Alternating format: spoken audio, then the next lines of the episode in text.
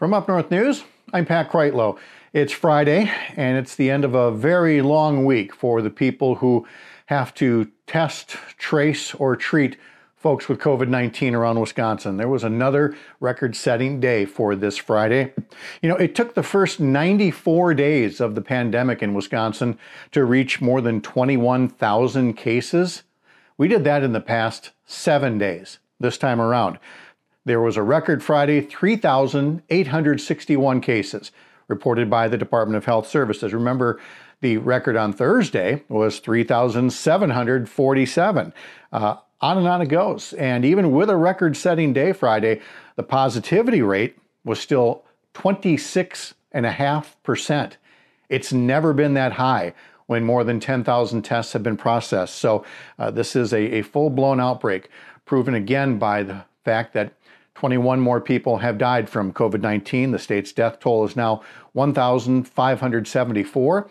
And the Department of Health Services Secretary designee Andrea Palm says it is only going to get worse because we're seeing such an uptick in cases, which means a continued surge in hospitalizations to follow and a rise in deaths soon after that. So please use a lot of caution out there.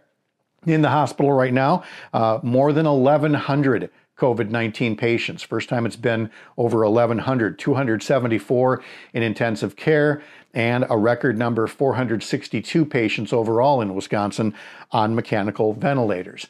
Uh, people have asked, uh, you know, is this still from the, the college students? Is this still from, uh, you know, big cities? No, it's community spread across the state. Uh, as one way to put it is the the I don't need to be careful have managed to infect the not so careful, who have now infected the I was trying to be careful, who have now infected the not quite careful enough until the only people left are the ones who have been so careful all year they've been mocked for it.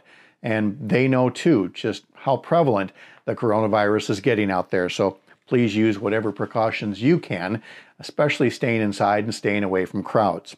Now, to tell you what else is over at upnorthnewswi.com, to start the weekend, we actually have put a batch of stories there all about voting in the November 3rd election.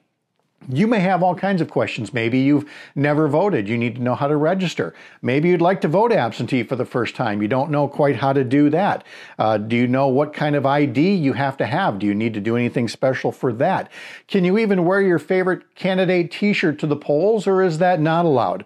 Those stories and many more you will find uh, right at our website, upnorthnewswi.com or upnorthnewswi on your favorite social media feeds. Have a good weekend. Have a safe weekend. Use your head, use your mask. At the editor's desk, I'm Pat Kreitlow, and we'll visit again next week.